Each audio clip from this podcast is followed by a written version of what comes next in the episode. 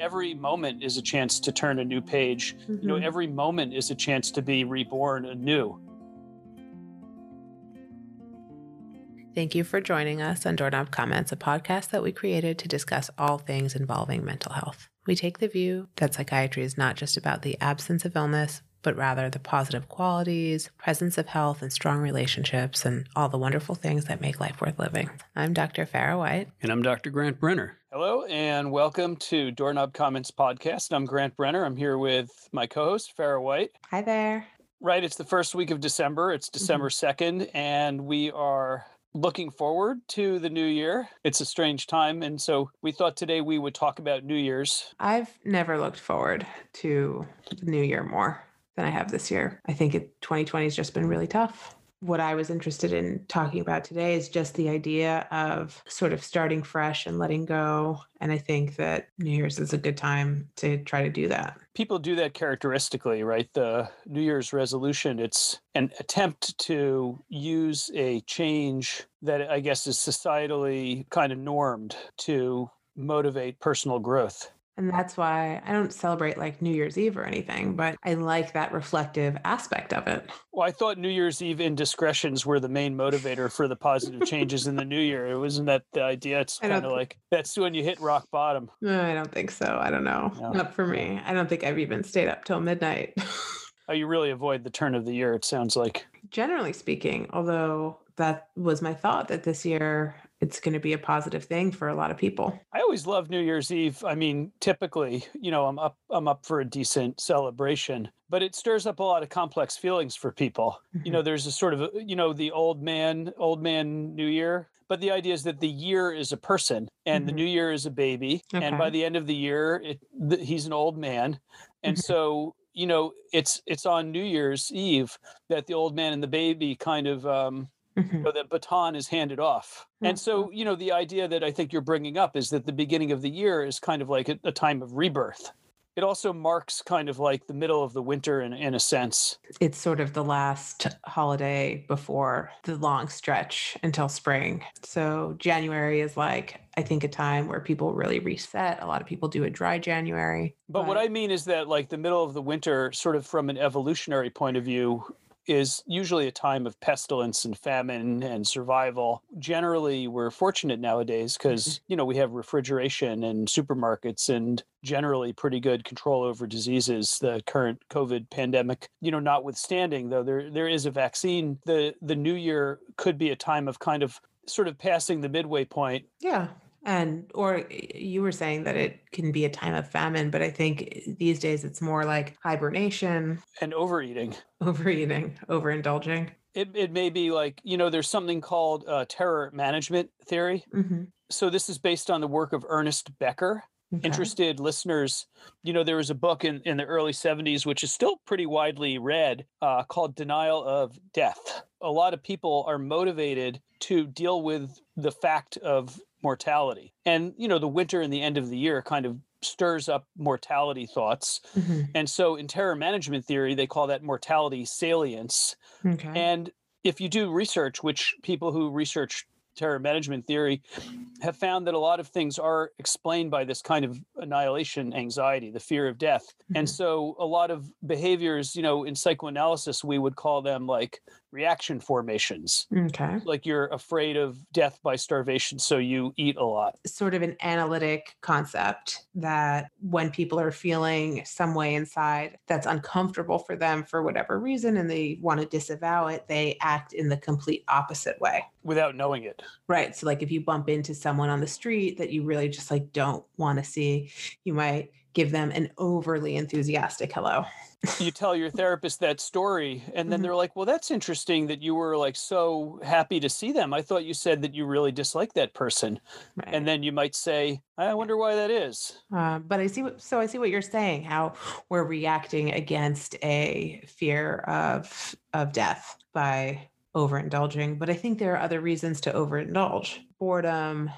That's interesting. No, I mean, a lot of the healthier activities and socializing and, you know, positive things uh, aren't able to to take us away. Like the gyms are closed. Some people are really good at working out at home, but not everyone is. I'm sure you're wondering why I said boredom so knowingly mm-hmm. earlier. Yeah, it's on my mind since you asked, but it was what it was interesting to me because um, I'm going to make another kind of uh, psychology research reference that I love okay. so much. Okay. I read a paper a couple of weeks ago. It's called, and I found it elucidating.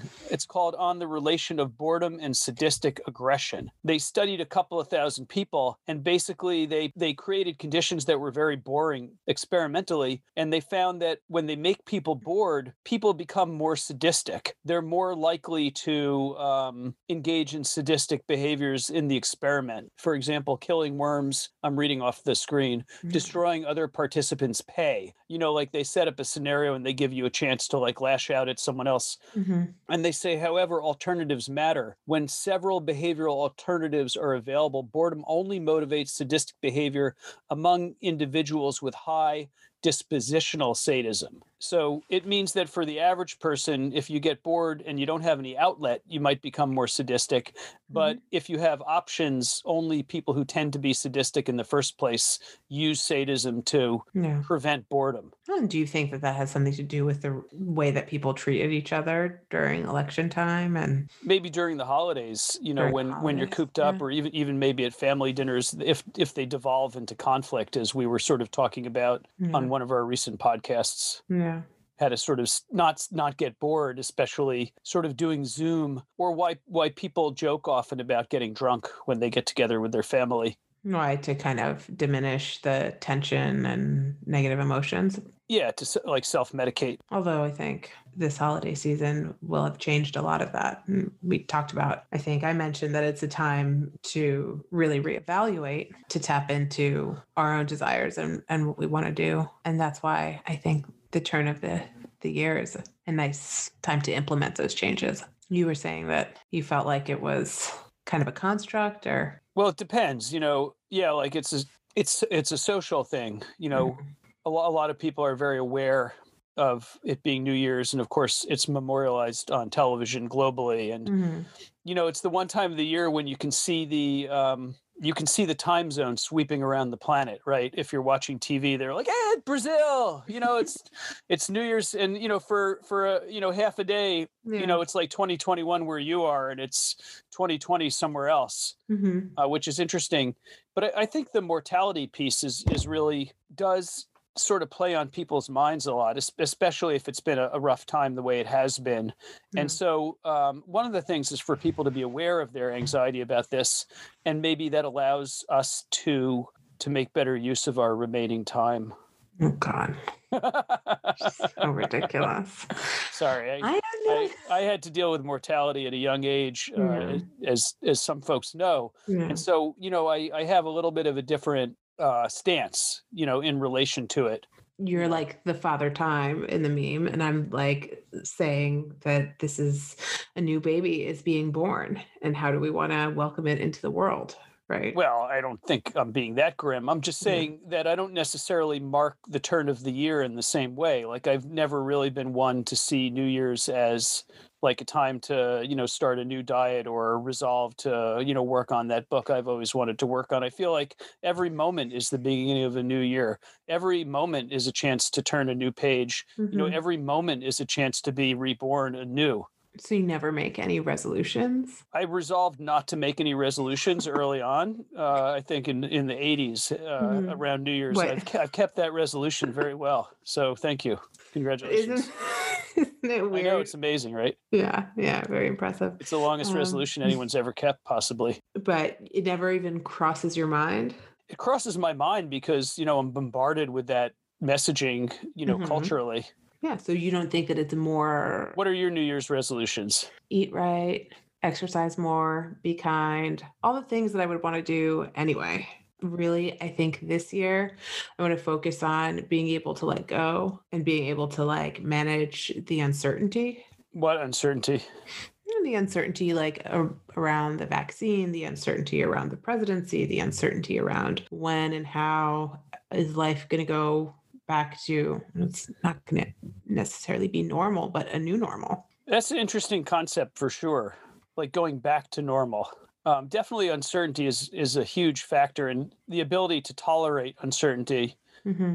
Negative capacity, negative capability, um, tolerating ambiguity um, that that's challenging and, and and people who tend to be more anxious tend to have more trouble tolerating uncertainty because it relates to the ability sort of to feel a sense of predictability or control mm-hmm. over the mm-hmm. future probably a lot of people are hopeful that 2021 2021 mm-hmm. um, will be 2021 will be a better year but i'm on the fence about it you know i i'm going to reserve judgment i think a lot of things will change for the better i mm-hmm. think the vaccine is going to be helpful but I think we're still going to be stuck with uh, coronavirus. It'll change our way of life. I think things will get better politically. We already see signs even today. What what were we looking at before? It was the mm-hmm. Secretary General of the UN made an unprecedented state of the world address, really urging us to pay attention to our own survival. Talk mm-hmm. about mortality salience. Mm-hmm. He's talking about species wide extinction and mm-hmm. what we've got to do in order to you know head that off at the pass. And he referenced the U.S. Um, what he considers a lack of leadership on climate. Mm-hmm. So hopefully, you know, that'll be a good New Year's resolution for the planet. But it is true, like the world has undergone crazy. I, I don't like to use that term loosely as a psychiatrist, but mm-hmm. historically unprecedented changes in the last four years, largely because of information technology. I mean, stuff like we've lived through has gone on throughout yeah. the, you know our the centuries. But the difference now is that we're all connected on this tiny little you know social yeah. media planet. So but i think that can be a force for good right? So we should be able to really like change the direction of things. Oh yeah absolutely. I'm, I'm working on a piece in um, in a in a disaster trauma and global health group. We're writing a letter to the editor uh, hopefully of a prestigious journal you know mm-hmm. we can mm-hmm. get published okay. and we were trying to ask some big questions but you know you only have 400 words to write about it one of the questions i was tackling is a very heavy question which is like can the human race survive and i started writing the answer to this last night L- luckily um, maybe one of our future guests is, is going to be on he's going to integrate everyone's different responses into okay. a brilliant you know 400 word uh, letter to the editor okay but i wrote i wrote the question can the human race survive mm-hmm. and the mm-hmm. first thing i wrote was yes, we can survive. It's not can we survive, it's will we and how will we. Mm-hmm. And interestingly, the UN head, Guterres, was speaking at Columbia University. And listeners, go check out Columbia University's Earth Institute. Mm-hmm. They have these incredible programs for global peace and justice. There's a group there that studies world peace, and they look at societies that have achieved peace mm-hmm. and have tightly defined how they how they do it and what we would need to do. And one of the funny things that they cite, uh, Dr. White, mm-hmm. is they cite the research on relationships. And really? so things like, yeah, the Gottman Institute. So, you know, the ratio of positive to negative interactions has to be, you know, four to one or 5 mm-hmm. to one. So they look at peaceful societies and they look at the kinds of feedback loops they have. Mm-hmm. And the peaceful societies have a preponderance of positive interactions. So it's more of a community based attachment based society that is peaceful, you know, a yeah. family. Right. Well, that is lovely. And I think that if I remember from uh, Gottman's work, one of the big things, you know, there are these four horsemen of the apocalypse, right? Of the relationship, aco- yeah. Yeah, so apocalypse. That's, so that's uh, stonewalling, criticism, Contempt. Contempt is the big one. And there's a fourth, but I don't know what it is. But anyway, contempt was really the one where if it was present, the relationship like stood virtually no chance. On the flip side, if you want to get out of a relationship, if you behave contemptuously. right. But I, I think that we've been behaving contemptuously towards each other. Like yeah, for the last five million years. But what have you seen recently? No, I'm just saying I think that that is what was what happened with the election and that happened between people, people who love each other and people who are, you know, families and connected and friendships and right. Like the election just blew a lot of that up. Well, I'd say it brought out what was always there.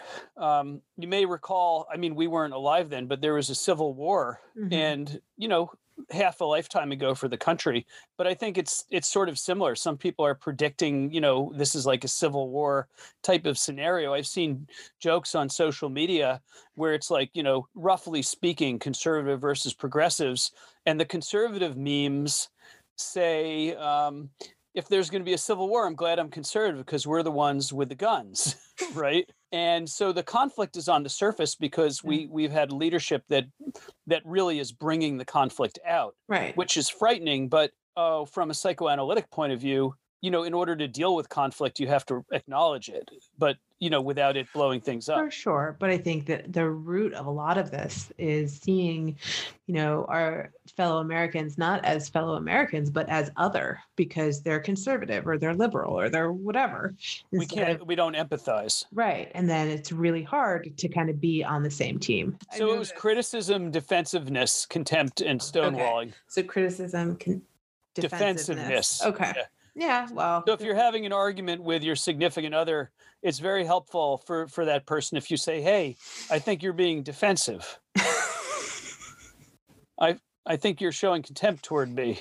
Yeah. Well, the contempt actually is demonstrated. How do you know if someone is showing contempt? I think the eye roll um, I just assume that people are contemptuous, and if I'm wrong, you know, it doesn't matter anyway. Yeah, I'm sort of not clued into people's contempt. Oh, the eye roll. Um, yeah, but the eye roll is a really big sign of it. Oh yeah. Oh my god, mm-hmm. you always right. You never. Yeah.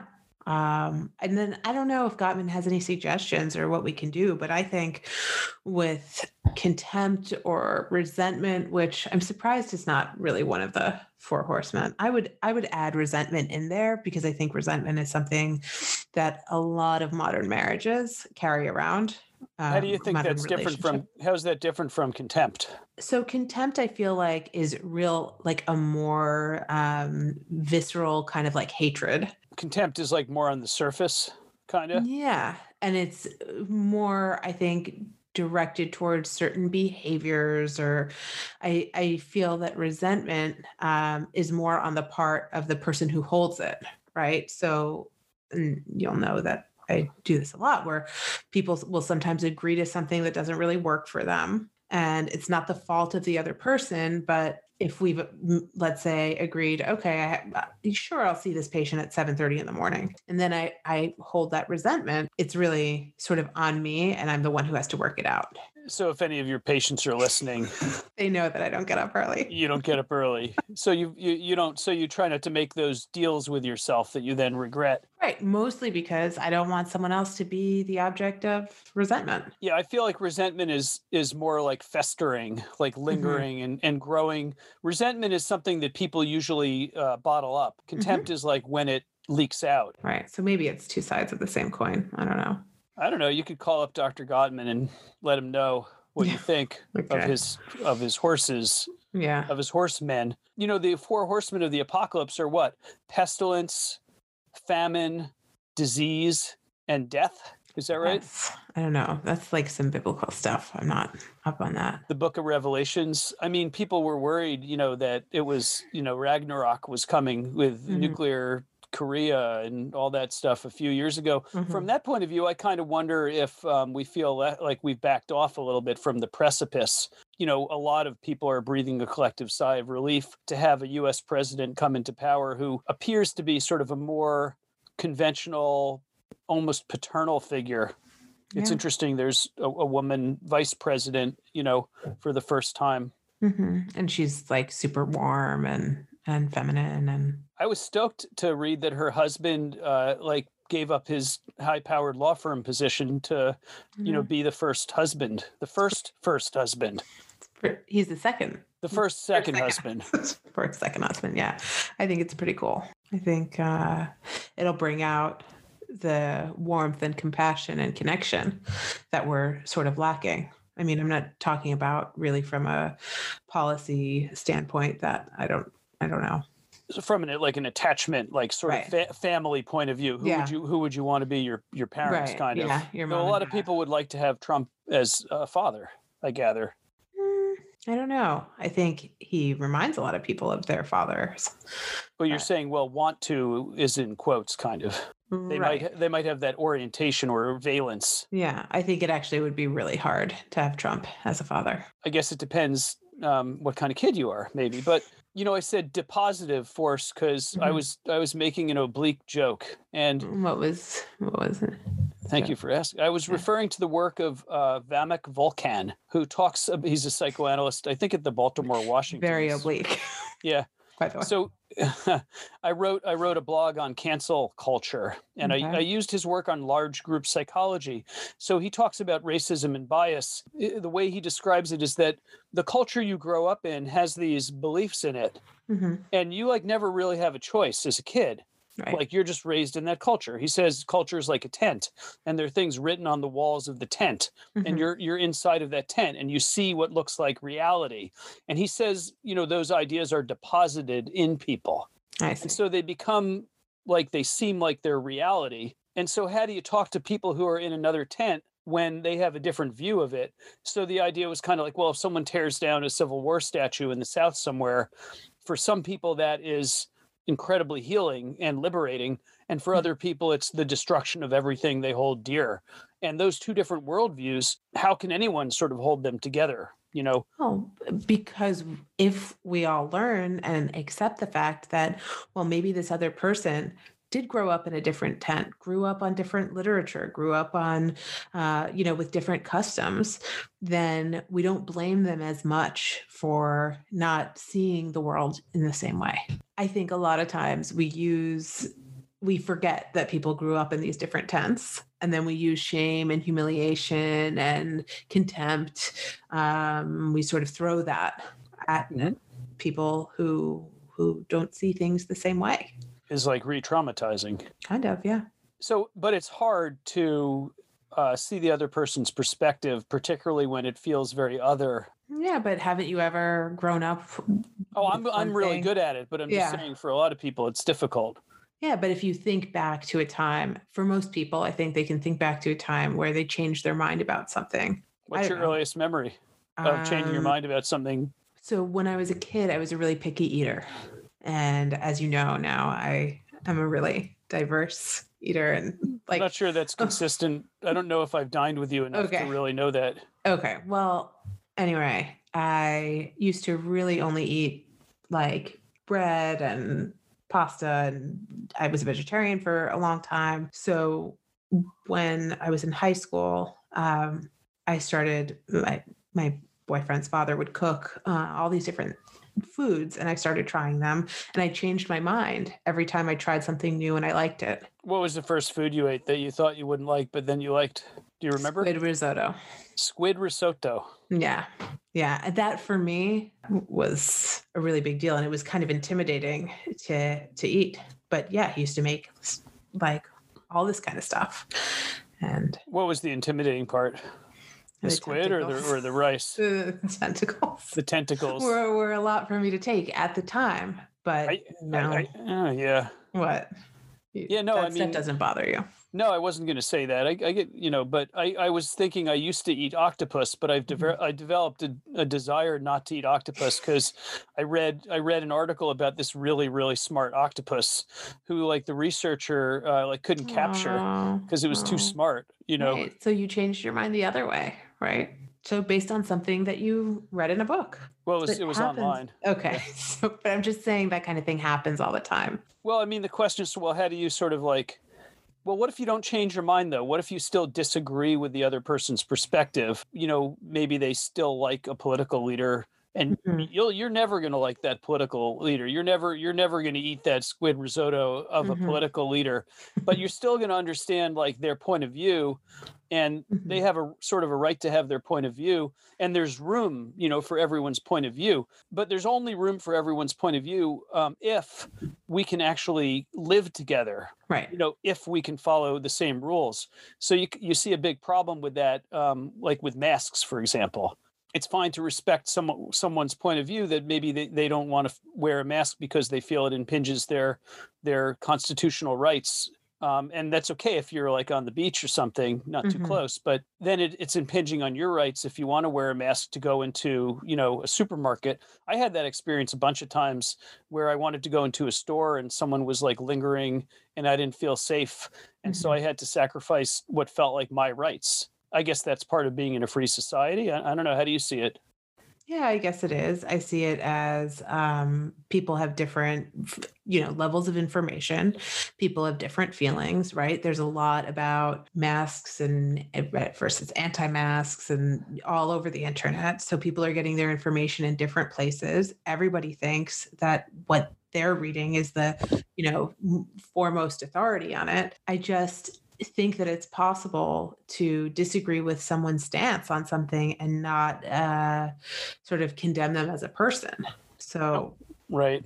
It's a sort of a black and white thinking. Uh, but know. what if the person you're trying to dialogue with doesn't see it that way, and they're they're not willing to take your point of view into account, and not only that, but maybe you know they feel so badly toward you that you know you're you're maybe not safe with them that stuff. But that's kind they, of a non-starter. They right? can feel uh, they can not want to take in my point of view, but I'll certainly take in someone else's. And I can only that's all I can control. Right. This is the this is the trickiest part about trying to sort of build do conflict resolution because mm-hmm. the parties have to be receptive enough. I'm thinking about what this has to do with the new year and sort of fake news and mm-hmm. I suppose a lot of people are looking forward to what you're calling re- like a new normal is is returning to what feels like a more rational shared reality. Yeah. For other people, it's going to be returning to um, a more distorted reality. What do you mean by that? Well, people who you know, people who might believe um, share some of the views of the more uh, r- radical right or left, for that mm-hmm. matter, you know, aren't going to agree. You know, like I, I, ha- I have uh, someone I know on social media who is not, he's not like right wing, mm-hmm. and he's not ultra left. He he's he's a socialist, and he believes that our democracy is is broken, and mm-hmm. that the president elect is is essentially a puppet for you know for corporate interests. Um, and I would say, okay, that's you're entitled to that point of view. I don't have a strong opinion about it. Mm-hmm. But his behavior, the president elect's behavior, is more conventional. So it's reassuring. Right for a lot of people. Yes, it seems more measured, more boundaried. Um, but there are always going to be people on the outskirts who hold on very tightly onto certain beliefs. Right. Well, 70 million people on the outskirts who who voted for for Donald Trump, you know. Yeah, but do you think all of those people hold on to those fringe beliefs? No, I think they had different reasons and their own reasons and I think most of them the majority of them will probably accept Biden.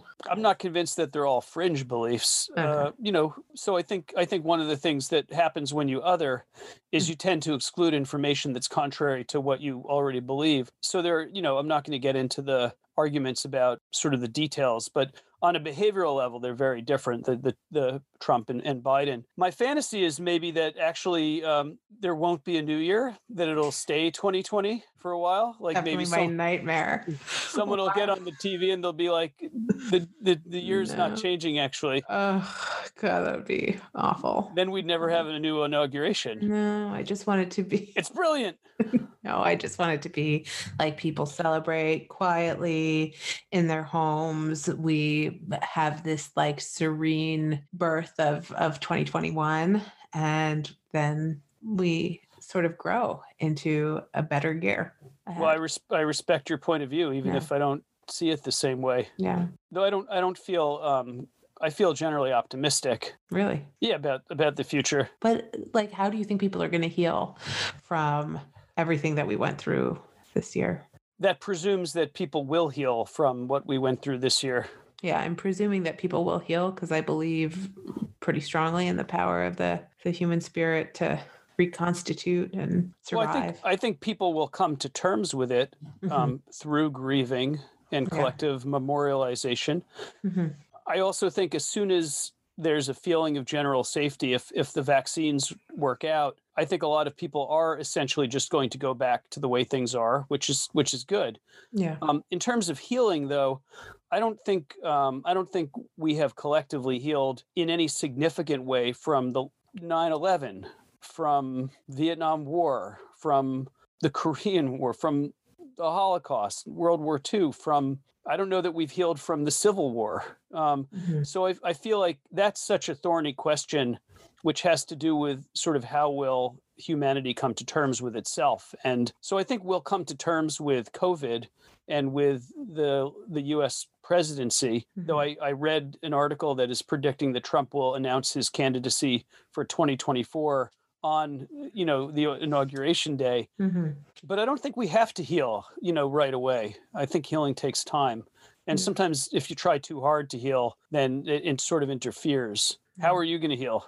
I'm not sure. I'm going to try to spend time with the people that I care about as much time as I can while we're here. And I'm going to try to do stuff that I enjoy even if it feels frivolous at times that oh, kind of stuff. Frivolity is great. Yeah, I think it's good to get back to some just lightness. I like to I like to watch comedy sometimes. Yeah, that's great. Laughter's got a lot of physiological benefits, mm-hmm. psychological benefits. I mean, there are other things that people can do that just feel good and feel fruitful, and and that we can get better from from this. So, do you think it's bad to feel sad or morose or grim ever? No, I think if we're in a place where those are the feelings, then we sit with them and and accept them in that moment. But I'm just saying that I don't know how long people can stay with that before they need something a little different. Right. And I'm ready for something a little different. well, that's almost like a skill, sort of tolerating distressing feelings. I saw um, I saw on Facebook that someone uh, sort of Facebook friend, mm-hmm. another therapist, probably I've never met him in person, uh, but he posted something. What are you doing these days to keep yourself from being completely overwhelmed? And people were like Epsom salt baths, working out, studying, going to physical therapy, playing with my dog, meditation. Mm-hmm. And so um, I felt a little bit obnoxious though I got some positive feedback right away. So it made me feel a little better. Mm. I wrote, keep from being completely overwhelmed. How about being overwhelmed at times and moving along? Or does overwhelmed mean functional impairment necessarily? That's interesting. I mean, I think you knew what he was sort of getting at, but you were wanting to be. No, no, I have a real point. I mean, my real point is that it's okay to feel overwhelmed. Yeah. And that doesn't mean the end of the world unless you really start spinning with a re- reactive anxiety. Yeah. Right. Then people go into like a panickish state, right? I feel right. overwhelmed. Then what's your worst case scenario? Like, okay, I'm, you know, I'm not going to be able to function at all. It's like generally that doesn't happen, right? Right. Most people can feel overwhelmed and continue to do the things that they need to do, but then maybe it's that you get grounded in your day to day routine. Yeah, I, I, think 2021 will bring a lot of positive changes. Mm-hmm. I, I, mm-hmm. don't. I'm trying to think if I have any resolutions. I think I'm going to stick with my longstanding resolution that you made in '84 or something. In, it was the Orwellian year, probably. Okay. Yeah, 1984. Yeah. Double double think, double speak, new speak, and double think. Yeah, definitely at the beginning of the last four years, everyone was like, Orwell, Orwell, Orwell. Yeah. And we, we live in this weird reality now. It's it's so interesting to me uh, around the election that, you know, the the fake news thing is kind of like, you know, that's um, a double-edged sword. You know, yeah. you can you can try to use communication to distort the truth, but it can easily be turned back on you because uh, other people can do that too. Right. Or there are many different truths. That's right. And self deception is really healthy, yeah. you know, in a lot of ways. The illusions, a lot of them are adaptive that we live yeah. with.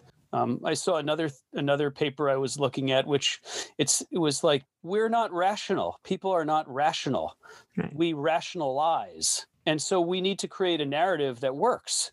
But yeah. the narrative that works doesn't necessarily have to match whatever sort of objective reality is, mm-hmm. especially if we don't agree on what objective reality is um, you know the consensual validation mm-hmm. isn't there you know we live in different worlds kind of i tell you i'm disappointed about 2020 though because to me 2020 was always the title of arthur c clarke's book 2020 and mm-hmm. 2020 always represented some kind of utopian year when humanity would be in the future and and be in a much better place. And it's it, it doesn't seem to have uh, played out that way. Yes. Also, 2020 is like vision, you know, like Yeah. clear clear sightedness. In a way, I do think we've become more clear sighted. I think so too. I was going to say, I think that's the one thing is now we all see things a little bit more clearly. That can be kind of a springboard to a more positive world. My wish for 2020 is that we develop wisdom in response Mhm. to what we've been living through and really learn it together and apply it together. I was actually super pleased to see the United Nations chief, uh, Mhm. Guterres, giving a talk about the state of the world. I think we need to see ourselves as one world. Agree. And we really need to see how interdependent we are. that is something that could come down the pipeline for 2021. So that's my hope that we connect with each other, that there's less animosity and contempt and more just affection between people. That's what we look for. That's what we go towards. Kumbaya in the best possible sense. yeah. Yeah, thank you. Check us out. Check out our other podcasts at www.doorknobcomments.com. We appreciate your positive ratings. Yeah. If you have anything negative to say, please email us at hello at doorknobcomments.com. And you can And find frame us it on, in the best possible light because sensitive. yeah, or at least yeah, give us a lot of stars and then write Yeah. something nasty. Okay. You don't have to be consistent. You can be self-contradictory. Yes. okay. And you can find us on Instagram and Twitter and, and Facebook as well. We're more active on Instagram, but you can also find yourself on Instagram. So I, I do I do a lot of soul searching. So weird. Okay.